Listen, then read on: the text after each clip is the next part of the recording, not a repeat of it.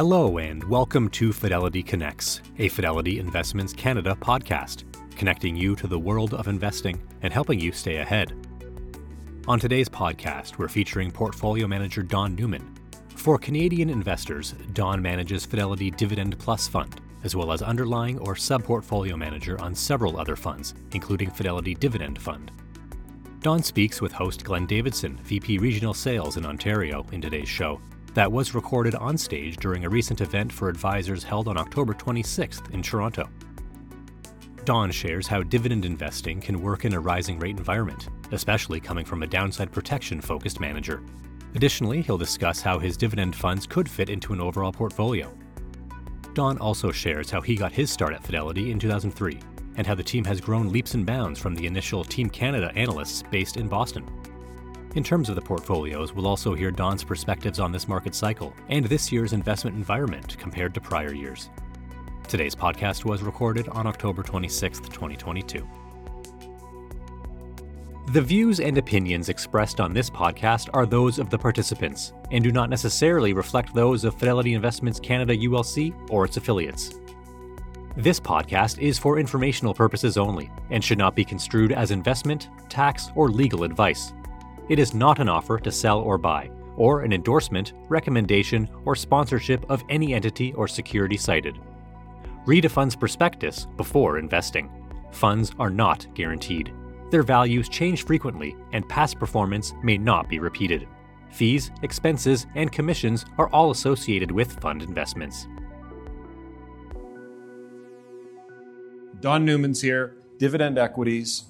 And as Dave said, Don, like the other PMs that we spoke to today, started as an analyst. And I'd actually like to pick up on that theme if I could and go All back right, in time. to it. Because I think it is important that we're reminded of the process and the experience that you've garnered. And so you started with us in 2003. But before that was Goldman Sachs. Yep. And I don't know the answer to this question, but why'd you leave Goldman Sachs and come to Fidelity? Uh, good question. Um, Don't say you were fired because that doesn't. no, really- no, I wasn't fired. I, I did work till two o'clock in the morning a lot of time, and I decided at some point I'd like a life, so that was part of it. Um, actually, you know what? The biggest reason I left Goldman was I wanted to sort of be, have the ability to sort of put my money where my mouth was, uh, and to actually sort of uh, do uh, do the investing. And I was on the sell side before, so I wrote a lot of research and had a bunch of ideas and all this. And uh, I decided that uh, it would be a great opportunity. And uh, one our director of research knew the director of research over at Fidelity, and they were looking for someone in Team Canada. I was actually one of the only Canadians um, working in the uh, global research department at Goldman at the time. So I figured I had a pretty good uh, shot at it. And uh, Fidelity at the time, we had something called a super blue list. And uh, it was like the top five companies that Goldman Sachs needed to deal with. And Fidelity was one of those five companies. So you were always, you know, Fidelity always got one of the first calls from uh, Goldman Sachs. People I had dealt with at Fidelity were always surprisingly young and surprisingly smart and uh, on the analyst side, uh, not surprisingly smart, but just really smart. And so I wanted to work with the best, and um, from my experience at Goldman, that was that was Fidelity, and uh, so I wanted to wanted to make the move, and I was fortunate enough to get a job. Very good. And originally in, from Canada, and Yep. you went to high school in North Toronto at Yep. Lawrence Park Collegiate. Yeah, yeah, and I don't remember where you went after that, but you did smart things, which is good. And then you ended up working with Goldman in New York. Yep. And then Fidelity's Canadian research team and PM team was based in Boston. So you just moved north a little bit. Yeah, And then the team was moved to Toronto, and I don't remember the year that that happened, but now it's huge. It's a yeah, we, we went from I don't know. I think Dan. I think Dan was here earlier, but I mean, we went through a period where it was just in a cube row. We had it was like we were all in our twenties, and it was Dan Dupont, Hugo Lavallee, myself, Darren Lekkerkerker, who I think he was here earlier, Joe, uh, Andrew Marchese, who's now our CEO, sat, sat like right behind me. So there was like all these these guys who have basically grown up in the system, and it's surprisingly we're all in our forties now, but we've all been here for twenty years and started as analysts. So it's the the continuity. Um, you think about like the amount of turnover in most places at what's now, I guess, the senior level of our firm. We have we like we've almost had no turnover, and I've been working with the same people for going on. I hate to say it now, it's like twenty years. And you develop a real level of trust for one another and debate and discussion and yeah and it's challenge. it's really interesting having sort of basically grown up with the people you now that sort of run all the money at the firm. We're all friends. We know each other's families. We all sort of we all have very and the one thing that's really nice about fidelity is they let in our ceo at the time this is pre, predates andrew marchese was a guy named bob haber. And he sort of let everyone sort of you developed your own style. Um, you basically sort of ate what you killed. If you did well you're promoted. If you didn't do well you're going to go away because everything was really it's meritocracy and there wasn't uh, you were tracked by computer systems all over the place and he designed all the computer systems. So at the end of the year you knew like to a decimal point what your bonus was because everybody you know if like am i adding value to the funds? Am i is my equal weight quant score, my cap weight quant score, like all this, like the computers track everything, you, every rating, every decision you ever made, and you knew if you were good or not. But what's really cool is all the analysts, like Dan's a deep value guy, Darren's sort of GARP, Hugo's contrarian. I've even talked about my style in a bit, but it's sort of like GARP, but reasonable price focused. All of us have developed completely different styles, working in the same environment, run funds that sort of cater to those styles, but we all share ideas, and we're like, it's it, it's a really collaborative environment, which I think you probably don't get at a lot of other places. And I think that's come out in the presentations today and other presentations that our audience has been at before. Talk about the uh, sectors that you covered as an analyst. Yeah, so I've been through uh, at Goldman. I did metals and mining. I switched over and did insurance. I did diversified financials. I did asset managers. I did consumer staples, and I did uh, it was uh, in oil and gas. So you were at Goldman doing metals and mining, and you interviewed at Fidelity saying, "I'm pretty good at metals and mining," and they gave yep. you insurance. Yeah, they figured out. I, had gone in, and I remember one of the PMs at the time, one part of the interview question was, "Come in and fix my portfolio," yeah. and it was showed me all his metals and mining stocks, and that was my interview question: Go in and tell me where I need to switch things around. But once you've done something, the yeah. whole idea is we want you to be uh, a diversified portfolio manager. Okay, you've done this, great. You know what you're talking about. Go on to the next thing.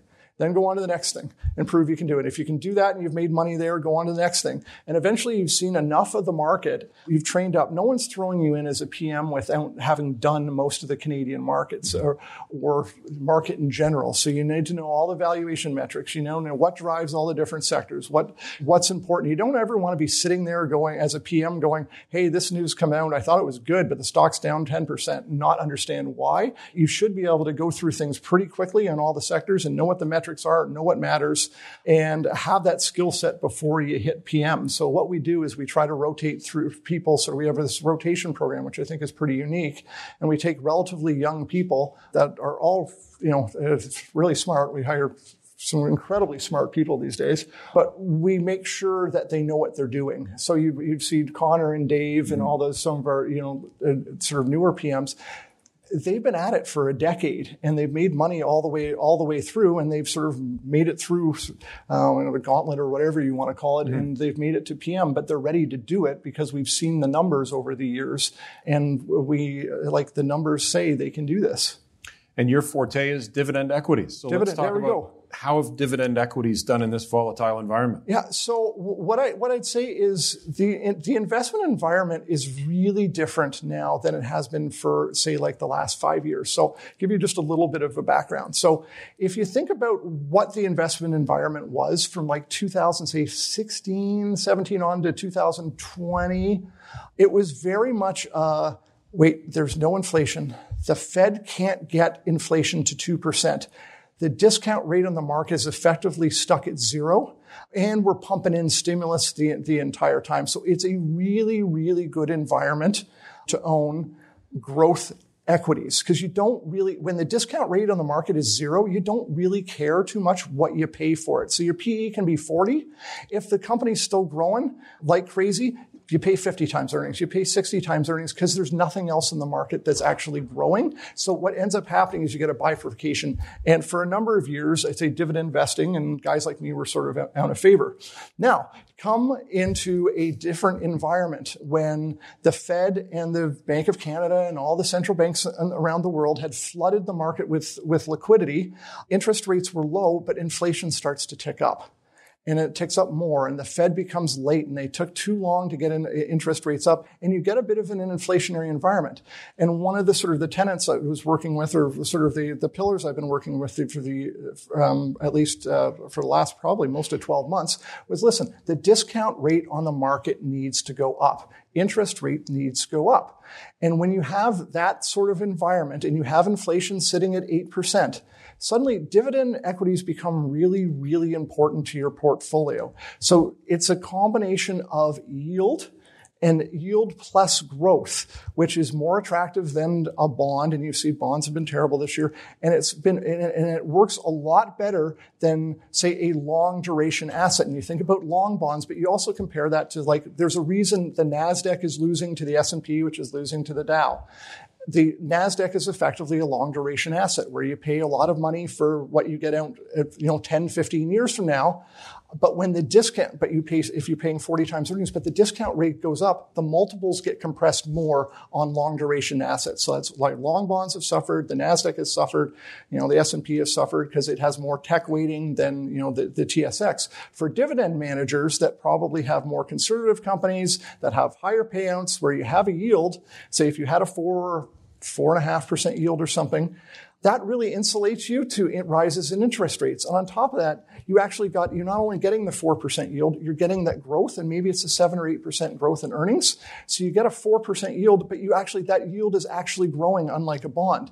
And in an environment like this, where you have possibly structurally higher, or at least a little bit higher inflation going forward, the idea of getting yield plus growth is for the probably for the you know the first time in sort of a long time makes a lot of sense in the environment you're in um, to have as part of your portfolio dividend fund and dividend plus. Yep. Now let's talk about those. Compare okay. and contrast. they they are different and designed to be different. So historically, if you went back to like 2005, dividend plus uh, is actually our old income trust fund, mm-hmm. uh, and it's designed to be a little more infrastructure um, have uh, more sort of uh, you know pipelines, utilities, real estate, telecom, that sort of infrastructure type feel to it. Dividend tends to look a little bit more like you see in, I want to say a traditional dividend fund, but sort of done Fidelity way. And, um, you know, we can talk about why it's different and how I sort of mm-hmm. do things that are a little bit different. Uh, but they are separate and distinct. And actually in dividends, you get a, you get about a 20% sleeve of, of dividend, uh, of dividend plus as part of the, uh, the overall dividend fund. And talk about inf- actually i just i have to go back in time you mentioned the income trust fund i remember we brought that out yep a predecessor of yours. Yep. And I think it was about a year and a half later the government changed the rules on it. It just seemed like the right thing at the right time, and then it was squashed. Yeah, so I wasn't running it during no, the time. No, no. That just would not have that would have not been a fun day. Um, but uh, uh, you know, listen, the government had to do it. Like everyone was going to convert to an income trust, and it was going to drain the, drain the coffers of the uh, of the Canadian governments. They they they had it wasn't a fun day, but they they sort of had to make the move because they I think it was uh, you know like Bell and uh, Telus were thinking about merging and converting, right. and it was just it, it was becoming a, a, total mess. Crazy times. So, given uh, let's go into your thoughts on inflation. Yep. And how that affects what you're doing on a dividend standpoint. Okay. So in, inflation, to a certain extent, uh, obviously has been has been has been an issue. So one of the things I've tried to do with the fund, and one of the nice things that you know dividend funds do, is they are good inflation protection, right? So I mentioned the yield plus growth. I've had I sort of had, and we can we talk about these sort of three things I was trying to do this year, and most of them have worked out well, and I had to switch one. The first sort of theory I had in the funds for the year, and I've been talking about for last year, is yields are probably going up inflation's probably go, going up. There's an inflation, so you probably want some inflation and protection in your fund. Mm-hmm. Um, you do that through dividends in a, in a couple ways. Um, a dividend fund. One, you get companies that can push price.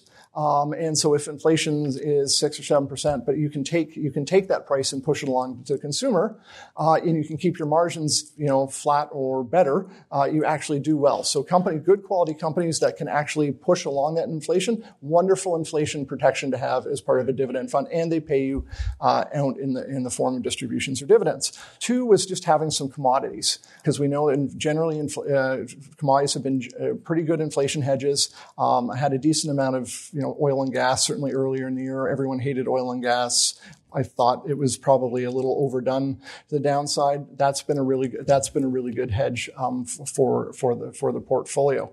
And just uh, in general, I guess my thoughts on inflation, it will come down. Mm-hmm. And so we're at eight now. At, at, some point, it will start ticking down. The question in, for the market is just the glide path of that inflation coming down. So if the Bank of Canada's got it right, and today, you know, they've stopped short at 375 and they're like, we think inflation's 3% by the end of next year. If that's right, that's really good. The market will really, really like that. And I think as you start coming down, we're going to be sort of in this battle between really good inflation coming down and, you know, unfortunately, interest rate hikes taking a little bit of a toll on the economy. But the market usually sort of bottoms out when interest rates the, start to start peaking out. And if you look back to the 70s, actually the one year, when the one year peaked out, earnings kept going down, but the market actually started working. So if inflation starts coming down, the market's, the market's going to like that. The question then becomes, you can get the glide path probably from eight to seven to six to five and maybe to four is, you know, pretty foreseeable. The question is how then sticky is things. But I think the market will rally if you start making that move because the likes to extrapolate forward. The question just becomes, do you get to four and things are a little more sticky? Um, there's been a whole bunch of, you know, like wage hikes. I was talking to a rail guy the other day and like the rail union got a five year and 5% a year increase. So like, can you get back down to two? That's a little bit, a little bit of uh, sort of a question. If we get stuck at four or five, the market won't like that, but it will certainly rally if we start making our way down um, down there. What I would tell you is just even if you know we're down at three or we're at four or five, the the same idea is the idea of yield plus growth. Because if we get stuck at four, you're probably your clients are probably not going to be super happy with that, you know, getting eroded, having their money eroded there. So having a four percent yield that sort of offset that inflation and then have that growing every year um, makes a heck of a lot of sense. I don't want to lose sight of the fact that you're a bottom up portfolio manager. You look at companies, you visit companies, they come and see you and do all that stuff. But what did you think of the Bank of Canada's move today? I thought I really like the fact that, that they went hard early um, and like just recognized, listen, we screwed up. Um, we're behind. Um, we did 100. We did 75. Um, the market was kind of split. I think the consensus was 75. They said we'll go 50. I don't know if it changes their endpoint. They they, mm-hmm. they still said we think we end at 450, um, but they're given a little breather. This is going to mm-hmm. cool the economy down. Like and it's not great, particular. It's not incredible for earnings, but the fact is, it may not be awful for the market if they can cool things down. The market, the number one thing the market cares about right now is inflation. And if inflation starts to come down uh, and they can ease off on rate hikes, the market's going to going to really like it. So um, we'll take a wait and see. The thing that's at least encouraging is they've got rates up. The Fed will do it in the next you know month or so and they're getting closer to the terminal rate. Like it was at the start of the year when you're sitting at like, you know, 25 or 50 bips and you know they have to go 300 or 400 bips and increase the rate. That's a long way to go. And that's like uh, sitting there going, this is just not going to be good for the stock market. Um, you're now at 375. The Fed's going to get themselves up to, you know, to close to four pretty soon here. And you're probably, you're going from 375 to probably 450. And the Fed's probably doing somewhere around, you know, around that level, maybe a little, a little bit higher. But you're getting closer to the terminal rate, in mm-hmm. which the case the market can sort of say, okay, we've got there um, we can handle it. We see what earnings are, and then we can sort of we can start to gi- digest instead of going, when's the next 75 bit hike? When's the next 50 bit hike? So. I'm encouraged that we're getting closer to there, and we know that you know when the Feds when the Feds should start peaking out, and when the Bank of Canada kind of peaks out, uh, that's generally healthy for asset prices. Based on all that, yep. talk about positioning now. Positioning now. Okay, so my view hasn't changed on what I'm doing, but I think it it sort of moved a little bit. So I mentioned the um, have a little bit of inflation protection in your in your portfolio because that's it is still an issue.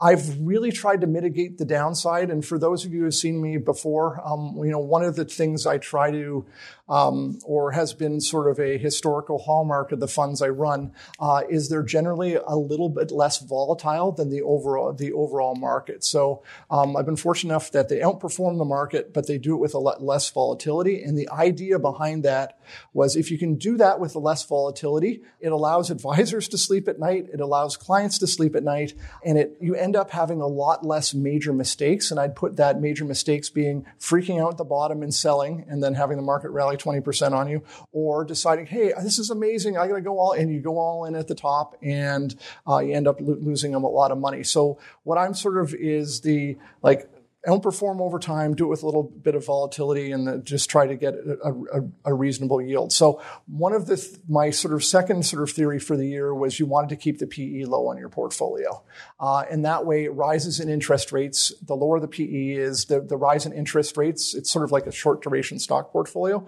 The lower the PE is, the less impact uh, rates have on your portfolio. That's worked really well. The, the funds have you know are just I think after today uh, the dividend fund will be down a percent and a half or two percent for the year, and that's that, that's okay given it got thirty percent last year. The third the third thing is actually switched. I was thinking about sort of if you see my talk at the start of the year, I would have said, "Listen, I think reopening and that sort of thing probably works." That's kind of switched over to opportunistic, mm-hmm. and this is where sort of the Fidelity research system um, comes in. Um, I'd sort of tilt the portfolio more defensive to the start of the year, uh, and that's worked that's worked really well so far. I think at this point, um, if you look at where the market is, you know, like the Nasdaq was down 30, the S&P got down 25. We know in historically in bear markets, um, you you're just the drawdowns are about 30 in the low 30s. So it's like kind of everyone's waiting for the recession, you know, stuff. The fact is, you're kind of 75% there to like a major bear market bottom anyway. Um, so, and there are a lot of stocks at this point, um, thankfully not my fund, but there are a lot of stocks that are down 20, 30, 40%. Um, so instead of going and like buying a lot of defense right now, I'm actually starting to look at like, okay, where's my upside for the next two years? I don't know, some of these stocks, if they're down 40%, I don't know, maybe they can go down another 10, but if I can get 100%, you know, upside in the next three years, let's go fishing for that now, because the damage has already been done across the markets. Like I've avoided most of it in my funds. Um, so let's look at some really good companies that happen to be down 20, 30, 40%, start putting them in the portfolio. So when the market does turn, I'm not sitting on a, like the, hey, why is Don still playing defense when things are, things are moving? And so I want to be kind of picking things with with upside that have already seen everyone like other people have gotten killed. They can sell their their stocks and hopefully you know like i can buy them. Uh, and it may not be in the next three months. It may not be in the six months but two three years from now um, hopefully some of these stocks are you know plus 50 plus 60 plus 70 percent. Are you kind of indicating a bit of a obviously it's not a v bottom but more of a u Again, not an economist and all yeah, that sort of stuff. but when you talk about like stocks have had the stuffing knocked out of Yeah, so, so. Th- this is where I just go back to listen. I, am picking stocks, and I'm not going to get too macro on this. Uh, I see a stock that I think is great that I've always wanted to own. It's down 50 percent. I'm not sure. Who knows? I'm not going to pick the exact bottom, yeah. but I know what the earnings power is over time, uh, and I can talk to my analyst and we do the math, and it's like, listen, I was like, I don't know if you're going to make money in the next six months, but in the next two or three years, you're going to, you probably make a lot of money on this. So I want to be going now into things where I think I make a lot of money, uh, and a lot of the damage has already, already been done. Um, so that the portfolio can kind of, you know, I did, you know, got really good upside in 2021. Um, been holding in pretty well now. Maybe, maybe, who knows? Maybe there's a little bit left, but I've avoided a lot of the downside. So go and pick the stocks that are already down.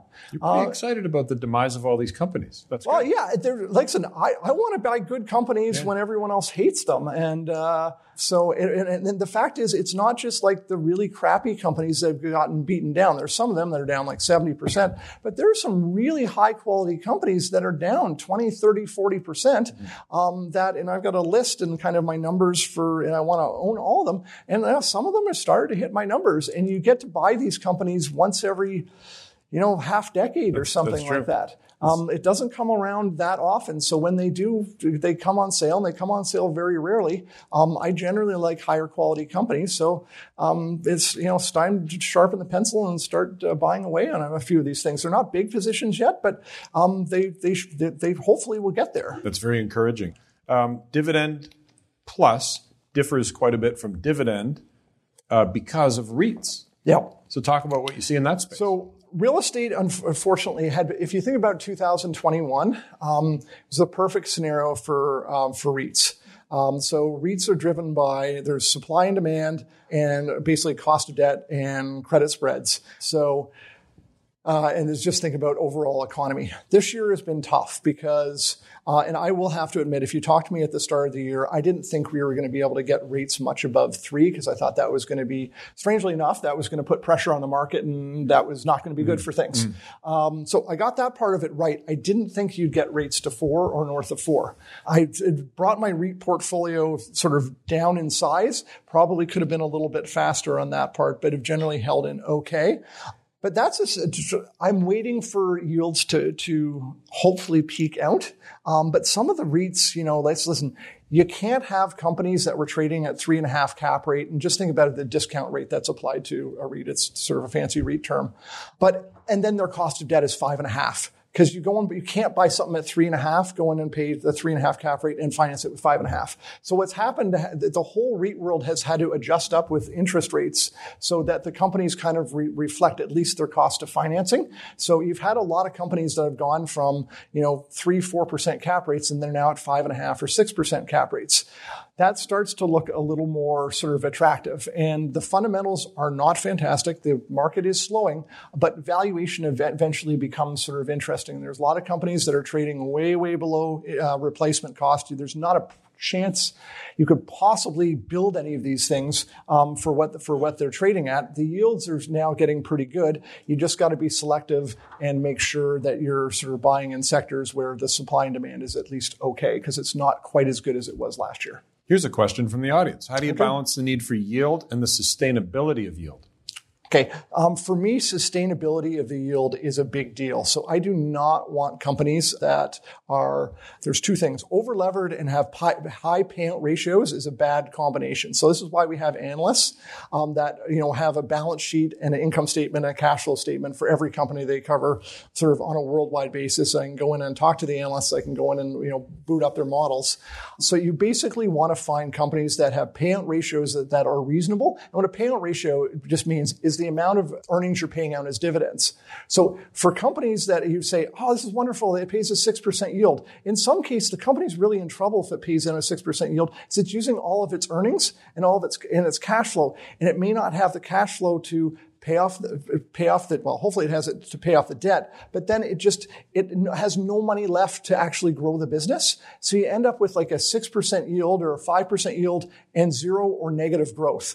So what I'm looking for is companies that have a reasonable payout ratio. So I may not have the dividend fund with the absolute highest yield, uh, and that's by design because I want the companies to actually be able to grow on top. So what I'd love to see a company that has a three and a half or four percent yield or four and a half percent yield in today's environment. Some of the yields have been forced higher by rates, um, but they can still grow at eight percent a year. And so if you take that four and a half, and next year it's almost five then it's five and a half. And at six, on your cost base, you just keep compounding and you find out like 10 years later, you'll look at this thing and, you know, your yield has grown by, by 50%. And you're like, geez, on my cost base, I'm getting like, I've got a seven and a half or 8% yield on what I paid on this. This is fantastic.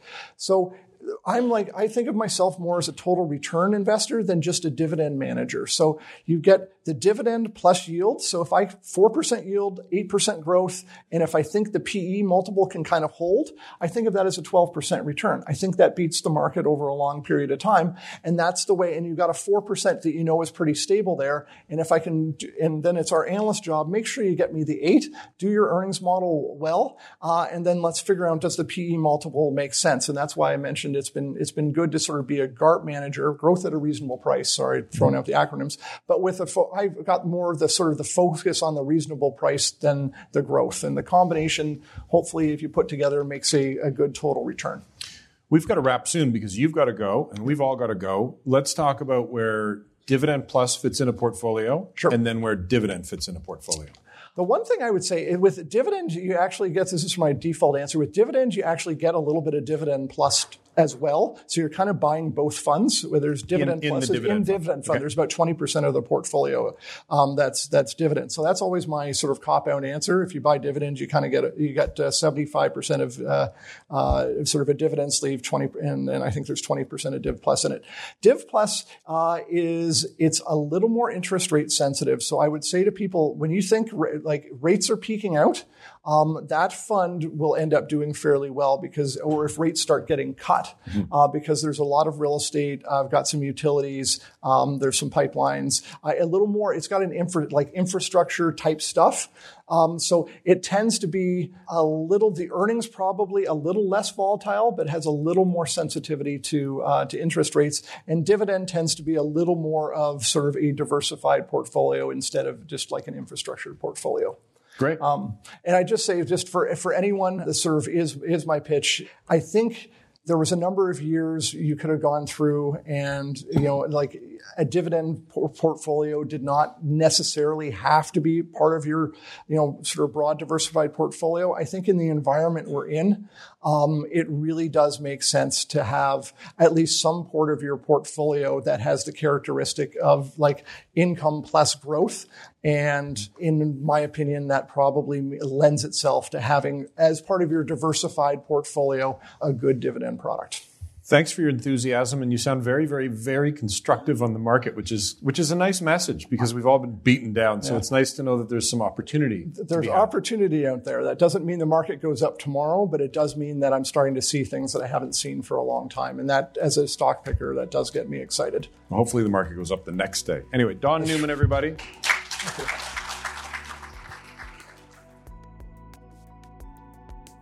Thanks for listening to the Fidelity Connects podcast. If you haven't done so already, please subscribe to Fidelity Connects on your podcast platform of choice. And if you like what you're hearing, leave a review or a five star rating. Fidelity mutual funds and ETFs are available by working with a financial advisor or through an online brokerage account. Visit fidelity.ca slash how to buy for more information. And while visiting fidelity.ca, you can also find information on future live webcasts. And don't forget to follow Fidelity Canada on Twitter and LinkedIn. Thanks again.